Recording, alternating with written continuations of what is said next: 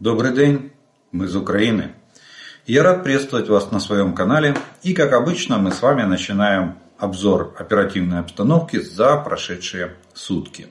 А сегодня у нас на календаре 3 февраля. Как обычно начинаем с ночи.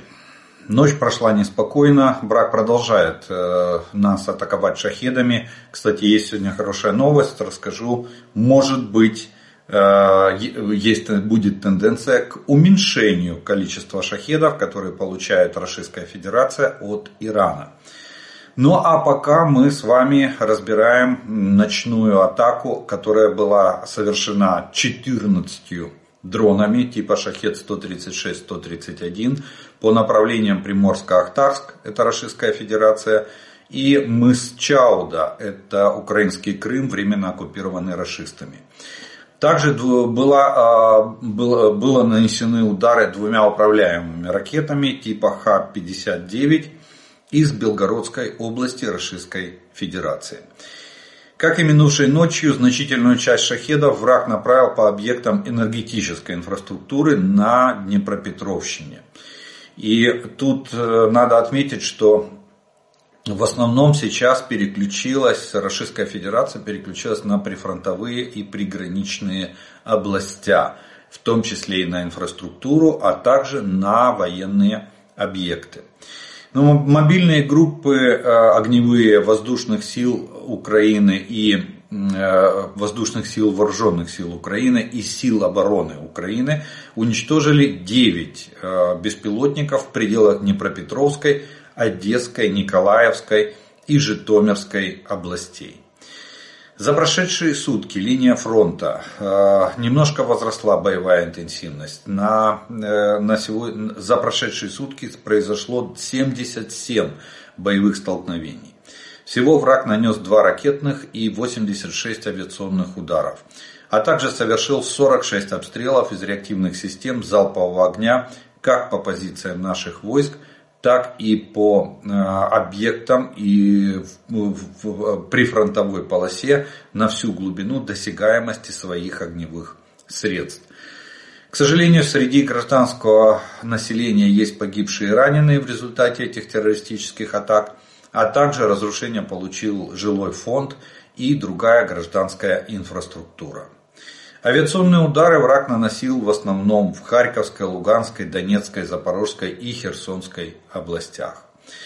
А вот под э, артиллерийский огонь вражеской артиллерии попало более 100 населенных пунктов за прошедшие сутки.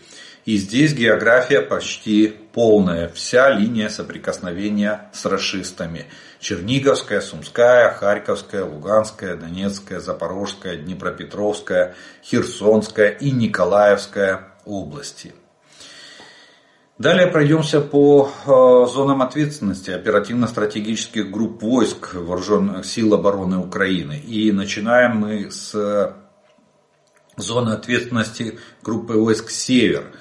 Волынское и Полесское направление здесь без изменений, стабильно э, и контролируемая ситуация, что не может нас не вселять а оптимизм. Граница продолжает укрепляться. А, а вот Северское и Слобожанское направление, тут противник сохраняет военное присутствие в приграничных районах, проводит активную диверсионно-разведывательную деятельность с целью недопущения переброски наших войск на другие оперативные направления – к сожалению, активность довольно высокая. Самая активная считается Сумская область. Ну и на, в Харьковской тоже есть работа ДРГ. Мы пытаемся проводить э, контрдиверсионную э, деятельность на, в этих же районах в борьбе с этими, с этими ДРГ противника. А, я вам говорю, рассказывал о том, что местные власти принято решение об эвакуации граждан с 5-километровой прифронтовой зоны. Это в результате обстрелов и работы ДРГ, потому что были случаи убийства гражданских э, людей, расстрела машин, расстрела э, просто граждан в их домах. Сейчас местные власти принимают меры к ограничению движения транспорта в этой э, гражданского транспорта в этой прифронтовой зоне э, для того, чтобы максимально обезопасить гражданское население от воздействия этих диверсионно-разведывательных групп. Ну а в остальном мы контролируем присутствие вражеских войск вдоль нашей границы. Отслеживаем, также отслеживаем, что они наращивают минно-взрывные заграждения. Отслеживаем, что они строят линию обороны вдоль границы, э, э, вдоль нашей границы. Ну, а в общем, э, там случаются еще иногда такие неожиданности, как в Белгородской области. Прилетел неизвестный беспилотник и группа, группа спецназа ФСБ, которая готовилась для проведения, для участия в войне в Украине, и понесла, была практически уничтожена одним ударом, 20 человек погибшими и 2, 3 человека тяжело раненые. Это был спецназ ФСБ, который готовился к, э, к участию в боевых действиях на территории нашей страны. Больше не готовится. Далее э, зона ответственности, это уже линия фронта Хортица, оперативно-стратегической группы войск. И начинается их ответственность с Купинского направления – Здесь идут э, довольно ожесточенные бои. И э, возле Синьковки э, традиционно враг пытается взять этот населенный пункт. Это как рубеж обороны.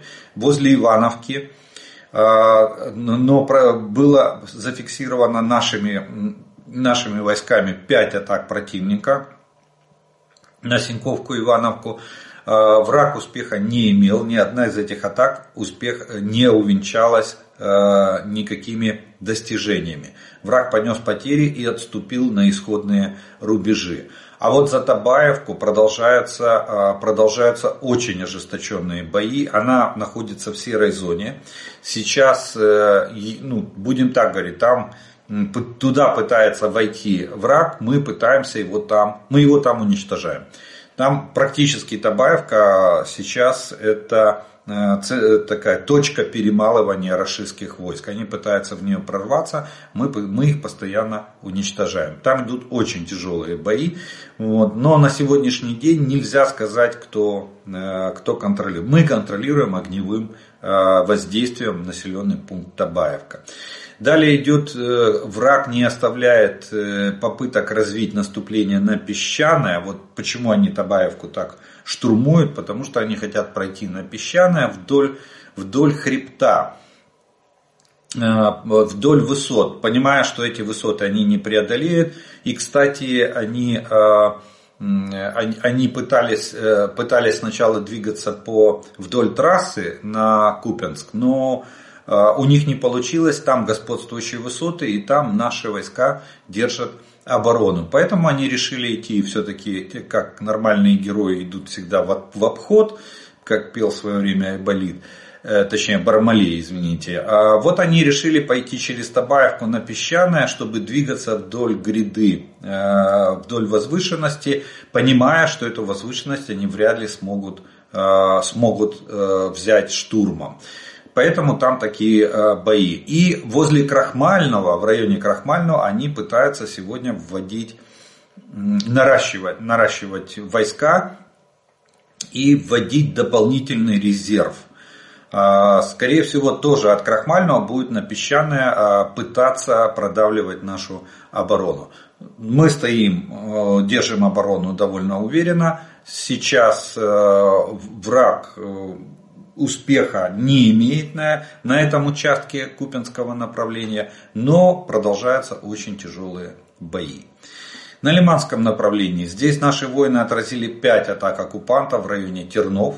А, к сожалению, к сожалению не, все, а, не все атаки были отражены. А, Рашисты несколько продвинулись в районе, в районе этого населенного пункта.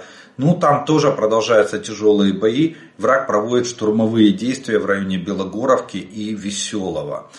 Э, кроме, кроме Тернов. Ну, Тернов, они вклинение, большое вклинение в нашу оборону, и они пытаются выйти на речку Оскол. Э, задум, конечно, правильный с точки зрения военной. Мы это прекрасно понимаем, что выйдя на Оскол, а, в районе э, э, Тернов, они получат, э, отсекут на часть нашей группировки, которая обороняет, то есть Купинское направление будет практически в полуокружении.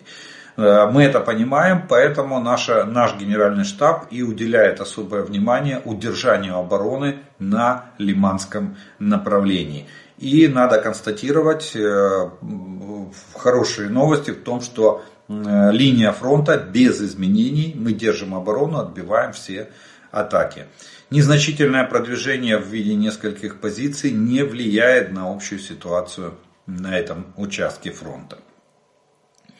Тем более там ситуация такая тени толкай, которая завтра эти позиции могут быть отбиты, а может быть и сегодня отбиты нашими войсками, а может быть мы еще и продвинемся в глубину обороны противника. То есть там линия фронта, она динамично, динамично колеблется в обе, в обе стороны. Ну, очень э, ожесточенные бои, потому что враг определяет, э, уделяет этому очень большое внимание. Мы тоже. Бахмутское направление. Тут э, силами обороны э, Украины отражены две атаки вблизи э, Богдановки и Клещиевки. Идет активизация вражеских сил в направлении Ивановского. И там продолжаются ожесточенные бои. Ну, Богдановка, Клещиевка, они атакуют беспрерывно. Единственное, что меняется только количество атак. Никакого успеха они здесь не имеют. Э, несут потери, но продолжают атаковать. А вот сейчас начали наращивать, там довольно большая группировка войск, и они, подтягивая второй эшелон, они пытаются нарастить усилия в направлении Ивановского. Это то, что э, они там заявляли, что они часов яр собираются к выборам э, к выборам без выбора, которые там организованы в Российской Федерации, они, они Э, огласи, огласили, по некоторым данным, они огласили, что они хотят взять Часов Яр. Ну, пока они дойти до него не могут и думаю, что вряд ли дойдут. Далее у нас идет зона ответственности группы войск Таврия. И начинается она с Авдеевского направления. Самое тяжелое направление, где идут, наверное, самые жестокие бои. Враг пытается окружить э, мы, мы держим оборону на флангах северном и, э, и южном, э, западнее уже Авдеевки, там где есть клинение врагам в нашу оборону.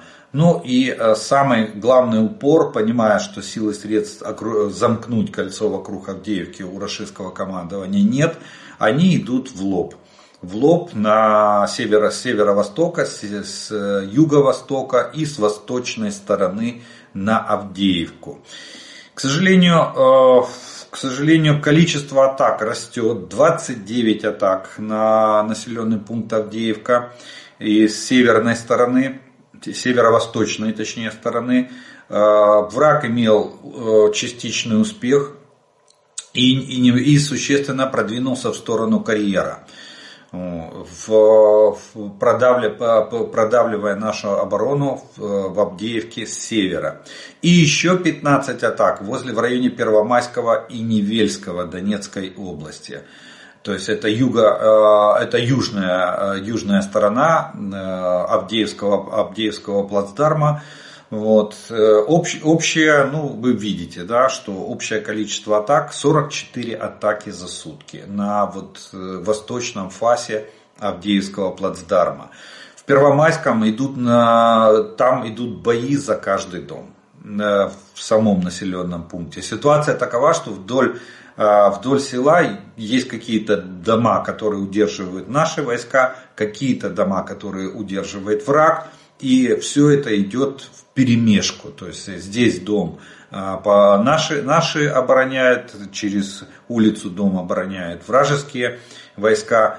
Э, ну и, естественно, учитывая ту мощную группировку, которую враг создал э, в районе Авдеевки, не считаясь э, с потерями, понятно же, ну мы видим, что не, не считаясь с потерями, враг пытается вводить дополнительные резервы, дополнительные ресурсы.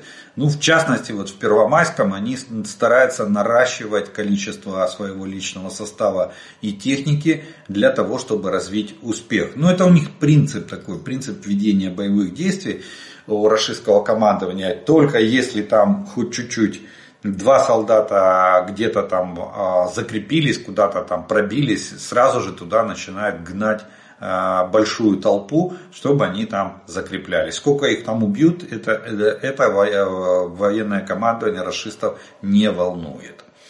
Далее идет Маринское направление. Тут наши воины продолжают сдерживать э, противника. Э, от Георговки и Новомихайловки. Они пытаются атаковать нашу оборону. Семь атак было отбито нашими, нашими силами оборонами. И э, ну, противник очень активно наступает от, э, на Георгиевку и от Красногоровки. Севернее Новомихайловки тоже продолжается активное давление на, нашу, на наши силы обороны. Но констатируем, что в прошедшие сутки Враг успеха не имел, линия фронта была без изменений, э, несет большие потери, а откатывается на исходные рубежи, но все равно продолжает перегруппировку и атаки наших позиций. Далее шахтерское направление. Здесь э, продолжаются а, атаки в южнее Золотой Нивы населенного пункта а также продолжаются бои возле Приютного и Урожайного. Э, линия фронта без изменений, наши войска удерживают свои позиции, наносят противнику ощутимый ущерб, и э, линия фронта э, за прошедшие сутки не претерпела никаких изменений. И запорожское направление. Тут Э, тут у нас э, силами обороны Украины отражены три атаки в районе Работиного и западнее Вербового. Э, больше враг активности на этом направлении не проявлял. Линия фронта остается без изменений. И зона ответственности группы войск Одесса, Херсонское направление – Тут э, продолжаются э, попытки российских оккупационных войск выбить наши силы с левого берега. Семь штурмов было предпринято российскими войсками для, э, с целью выбить наши войска с этого плацдарма. Ни один из штурмов не увенчался успехом. Мы наносим ощутимые потери противнику и э, продолжаем удерживать плацдарм. Плацдарм сражается, плацдарм обороняется. Э, мы пытаемся нарастить боевой потенциал оборон или обороноспособность этого плацдарма. Э, а в остальном правый берег, к сожалению, Никополь опять подвергся очень массированному э, удару со стороны вражеской артиллерии. Ну и вся линия, линия правого берега от Никополя до Херсона тоже подвергается ударам. Там сегодня будем говорить о правом береге, о Бориславе, где э, под вражеский огонь э, или под огонь расистской артиллерии попала группа французских волонтеров. Э, теперь будет для России будет, ну, я думаю, Франция добьется, будут очень тяжелые последствия. Но об этом мы поговорим чуть позже. Как вывод, общий вывод с военной обстановки за прошедшие сутки можно сделать, что э, враг продолжает вести активные наступательные действия на многих участках фронта. Наличие БК и боекомплекта и немалого человеческого ресурса позволяет еще длительное время не сбавлять темпы.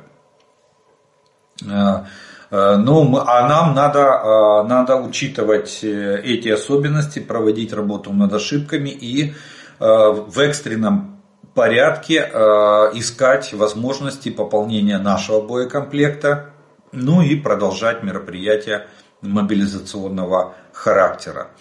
Вот, такая, вот такой вот общий вывод можно сделать из э, сложившейся на линии фронта обстановки. Хочется два слова сказать об, оккуп... об оккупированных территориях. Там тоже ситуация, к сожалению, довольно тяжелая. В частности, в Бердянске э, Наш, наша, э, наши партизаны разведали, что оккупанты обустроили самое большое место для пыток и содержания э, пленных в Запорожской области. На временно оккупированных территориях Запорожской области российские оккупанты Э, обустроили несколько застенков. Туда они привозят всех нелояльных людей, там и гражданских содержат, и военнопленных содержат. Некоторых там содержат до сих пор с весны 22 года. То есть первые месяцы, когда захват был территории, так и с того момента люди до сих пор находятся в этих застенках. Э, один из крупнейших застенков региона это э, Бердянская исправительная колония номер 77. Причем э, учета, учет там такой, можно сказать, практически отсутствует. Точное количество людей, которое там было на сегодняшний день неизвестно. Но по словам э, чиновника э, Бердянского районного совета, э, который рассказал, рассказал об, об этой ситуации, Виктор Дуду, Дудыкалов, вот, то речь идет о тысячах пленных и, э, и людей, гражданских людей удерживаем, которые прошли через эти застенки. Э, э, как я и говорил, кое-кого там содержат аж с марта 22 года. Кроме физических пыток, российские оккупационные власти используют психологическое и моральное давление. А сколько там людей было замучено и убито, ну это мы с вами узнаем только после деоккупации этих территорий.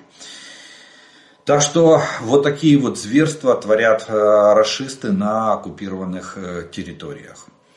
Далее, за прошедшие сутки авиация сил обороны Украины нанесла 10, 10 ударов по, а, по районам сосредоточения личного состава, вооружения и военной техники врага. А подразделения ракетных войск и артиллерии нанесли удары по трем складам боеприпасов и э, одно, одному району огневых позиций артиллерии врага.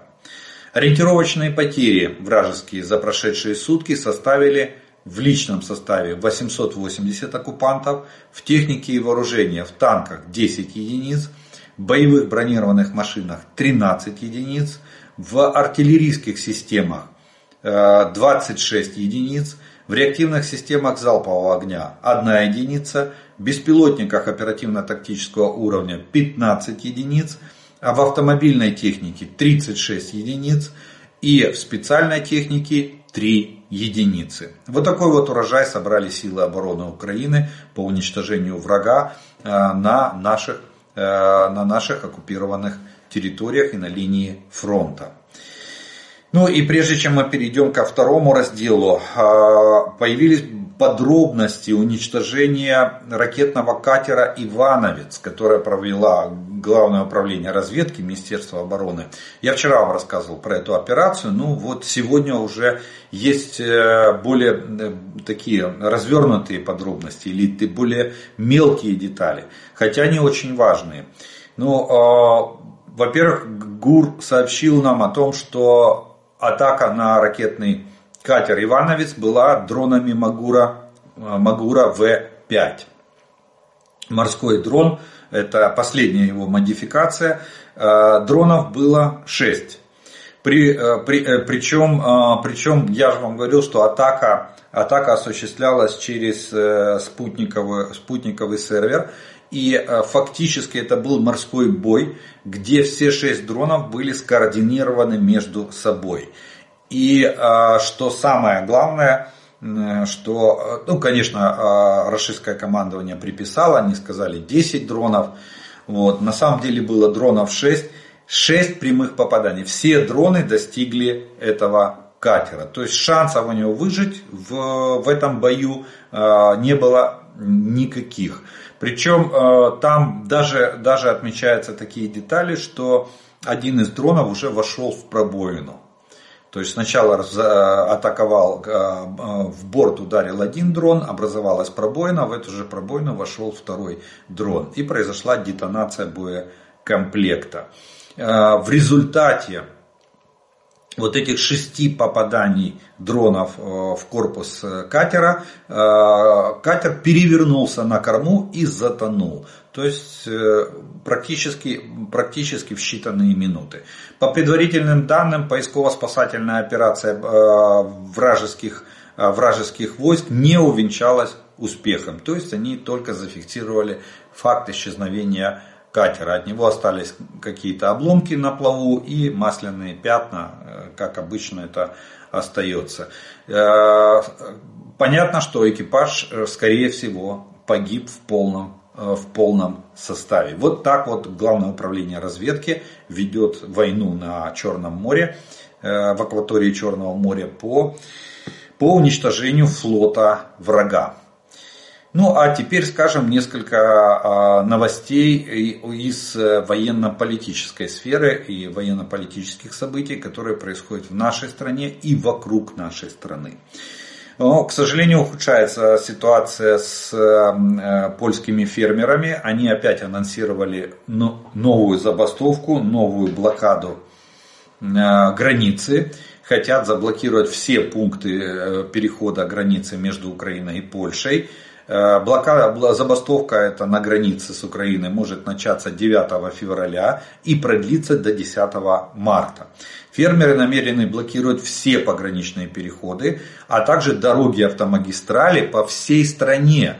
Они не только границу, но они и хотят парализовать всю страну, всю Польшу. Аграрии заявили, что недовольны решением Еврокомиссии по Украине.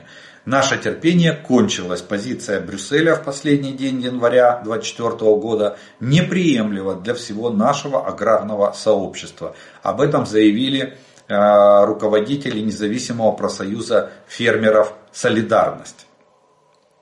Ну, посмотрим, как э, польские власти, как Дональд Туск, премьер-министр Польши, справится с этой ситуацией и как, каковы начнется тут осталась неделя, 9 февраля они обещают начать свою акцию. Ну, хотя еще надо для этого получить разрешение и там много других нюансов. Посмотрим. Э, но такую угрозу они уже высказали. И напомню, что в Брюсселе там идет э, забастовка. Вот, кстати, Португалия, Португалия, Франция, Испания, фермеры поехали в штаб-квартиру Брюсселя они э, в, э, у себя дома, у себя дома они не, не, не бастуют, они прекрасно понимают, поняли точнее, а вот польские до сих пор не могут понять, что э, если они хотят добиться изменений решений Евро, Еврокомиссии, то надо ехать в Брюссель. И там высказывать свой протест.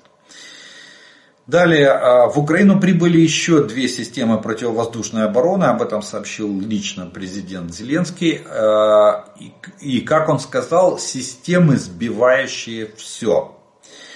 Системы пока не названы, какие прибыли. Два, два комплекта, я так понимаю, два комплекса. И, а, как сказал президент Зеленский, что эти комплексы уже пойдут на защиту регионов. Так что наша система противовоздушной и противоракетной обороны, так как они все сбивают, э, э, она, она э, прирастает новыми с каждым комплексом считайте, что это довольно большой кусок закрытого неба для вражеских ракет и вражеских беспилотников. Так что нашего, нашего ПВО и ПРО прибыло. Чехия а, выступила с очень хорошим предложением. Чехия предлагает союзникам закупить для Украины почти полмиллиона снарядов, а именно 450 тысяч боеприпасов для артиллерии. А, чехи нашли в свободной продаже на рынке вооружения за пределами Европы. И, соответственно, они а, вот в контексте обещания 1 миллиона артиллерийских снарядов а, чешское руководство, в этом пишет политика, чешское руководство предлагает искать э, недостающие то, что не, мог, не могут обеспечить производственные мощности Европы, вот это количество снарядов искать на внешних рынках, ну и в частности вот они нашли 450 тысяч снарядов для нас и предлагают странам ЕС профинансировать эту закупку в счет обещанного и поставить в Украину в счет тех обещанного количества боеприпасов э, от Европейского Союза. Тем более, что деньги на, на эти закупки выделены вот те 2 миллиарда евро, которые Европейский Союз давал, они есть. Так что если решение будет принято, э, у нас в кратчайшие сроки появится почти полмиллиона, 450 тысяч снарядов для нашей артиллерии, что нам крайне на сегодняшний день необходимо. Болгария приступила к отправке в Украину 100 бронетранспортеров БТР-60, которые были, были обещаны и были проголосовано, принято решение парламентом отправить их. Первые машины отгружаются для уже начинают поступать в Украину. Дальше уже понятно, что причем это же те бронетранспортеры, которые, на которые президент э, Болгарии э, Радева, Румена Радева накладывал вето, чтобы, чтобы их не поставлять. Говорил, что они очень нужны. Ну, парламент преодолел вето и бронетранспортеры отправляются сейчас в нашу страну. Да, да, они почти 40 лет находились на хранении, мы это прекрасно понимаем, они э, нуждаются в восстановлении, но тут, э, в принципе, возможно, там будет даже модернизация с э, сменой, э, сменой каких-то либо по ходовой части, либо в плане двигателей, либо по огневым модулям. Посмотрим. Но в любом случае через завод их надо будет пропустить, прежде чем они попадут в войска. Далее у нас э, вот Франция, то что, то, что я обещал вам сказать. Что, что случилось? Франция подтвердила гибель э, и ранение волонтеров в результате, э, в результате огневого удара Российской Федерации на Херсонщине. В результате российских обстрелов города Береслава Херсонской области 1 февраля 2024 года погибли и были ранены иностранные волонтеры, французы. Они, уехали, э, они приехали туда для того, чтобы узнать потребности людей, что привести, чем помочь э, жителям недавно деоккупированных территорий. Двое французских гуманитарных работников поплатились жизнью за свою приверженность украинцам. Трое ранены, написала глава дипломатии Франции Сежурне. Э, но, как я и говорил, Франция не, не осталась в стороне, такие вещи не спускаются на тормозах. Франция начала расследование гибели волонтеров в Береславе из-за атаки а, российских войск. Дело передано жандармам Центрального управления по борьбе, внимание, с преступлениями против человечности, против человечества. Это очень серьезная статья, и я вам скажу, что по этой статье э, Франция будет подавать документы сразу в Международный уголовный суд. Это может быть отдельный иск, скорее всего так и будет, против Российской Федерации. Но э, я уже не говорю о престиже, но России придется раскошелиться за убийство французских граждан на, э, на территории Украины. А, далее Соединенные Штаты, вот тоже, что обещал вам э, по поводу Ирана. Соединенные Штаты разоблачили целую сеть, которая поставляла Ирану детали для ракет и дронов. Министерство а, финансов США объявили о санкциях против ключевой сети поставщиков материалов и технологий для программ Ирана по разработке баллистических ракет и беспилотников, в частности серии «Шахет». Санкции направлены против четырех э, юрлиц из Ирана и Гонконга, которые занимались тайными поставками. К примеру, одна из компаний, гонконгская фирма э, International Trading, выполняла заказ на поставку двигателей запад, западного производства.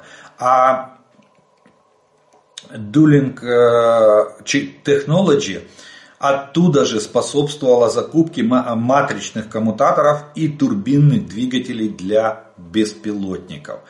Так что надеемся, что перекрыв этот канал, э, производство дронов и ракет в Иране резко просядет. Ну, по дронам мы надеемся, что снизятся поставки сразу же. Россия так и не наладила полное мелко, полную сборку шахедов они проводят крупноузловую, так что все поставки шли через Иран.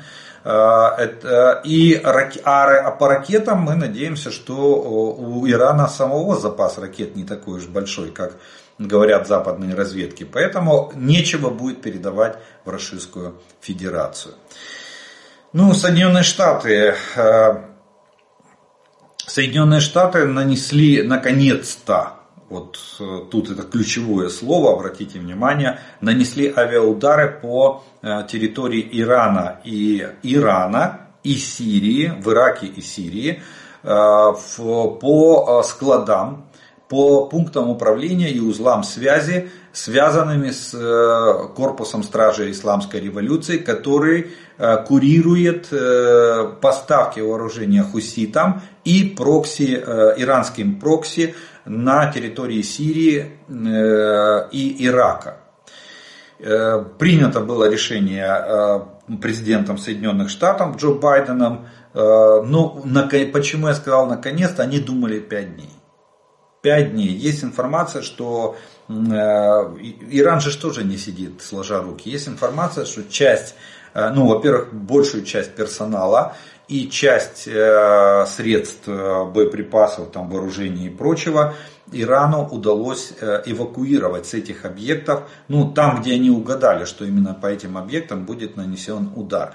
Вообще было использовано 125 высокоточных ракет и было поражено 85 целей. Сейчас разведка США оценивает эффективность, где они ударили по пустым целям, а где они все-таки смогли поразить и склады боеприпасов, и оружия, и э, узлы связи, пункты управления и так далее и тому.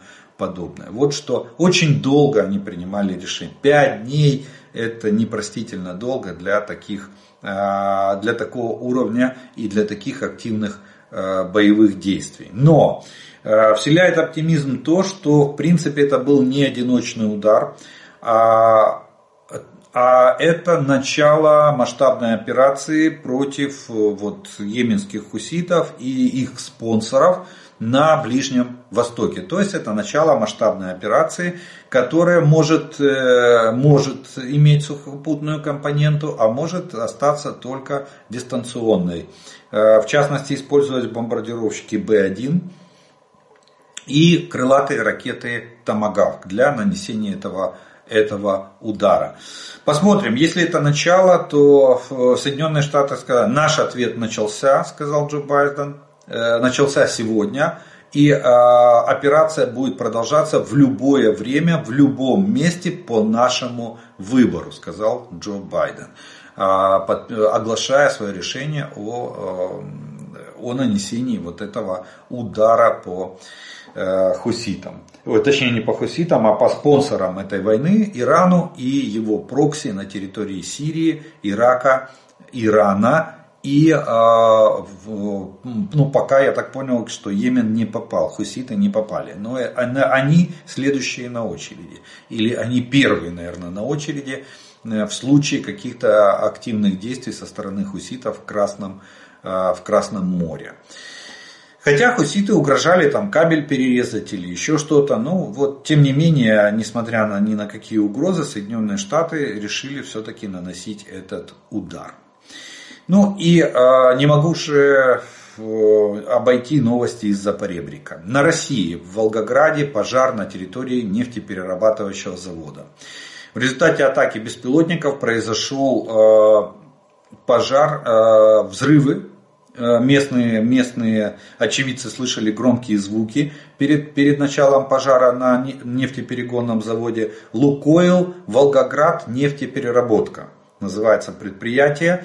И тут надо отметить, что э, э, местные власти говорят, что были, была атака беспилотников, но они все сбили.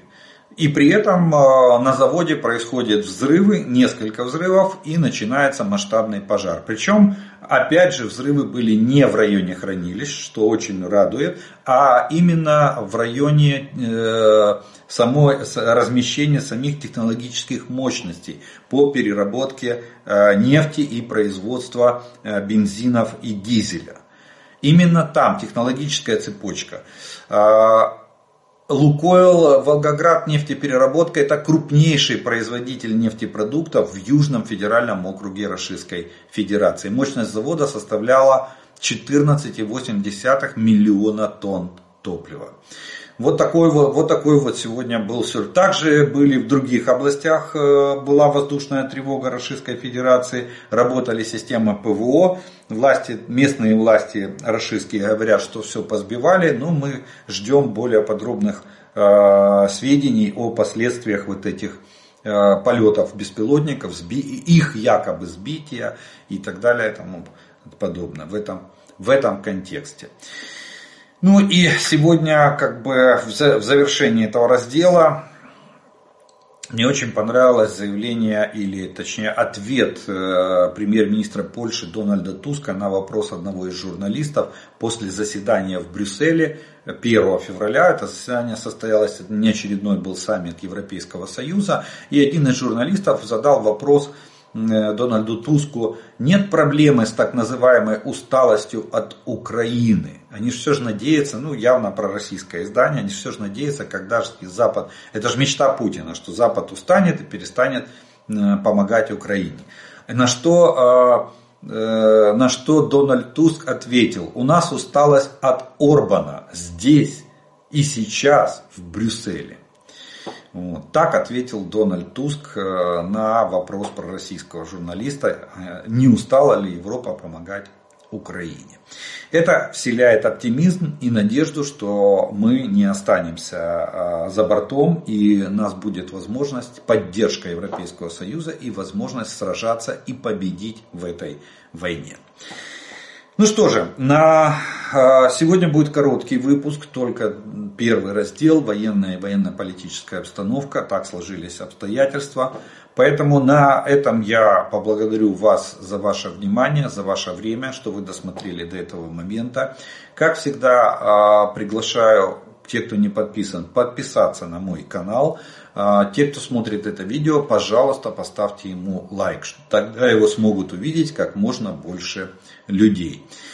От себя добавлю слова благодарности спонсорам и тем, кто помогает моему каналу. Но завтра будет, э, скорее всего, уже полноценный выпуск, э, как, как обычно. Поэтому э, на сегодняшний день я прощаюсь с вами. І, як обично, ми з вами продовжуємо вірити в Сили оборони України. Перемога наша, слава Україні!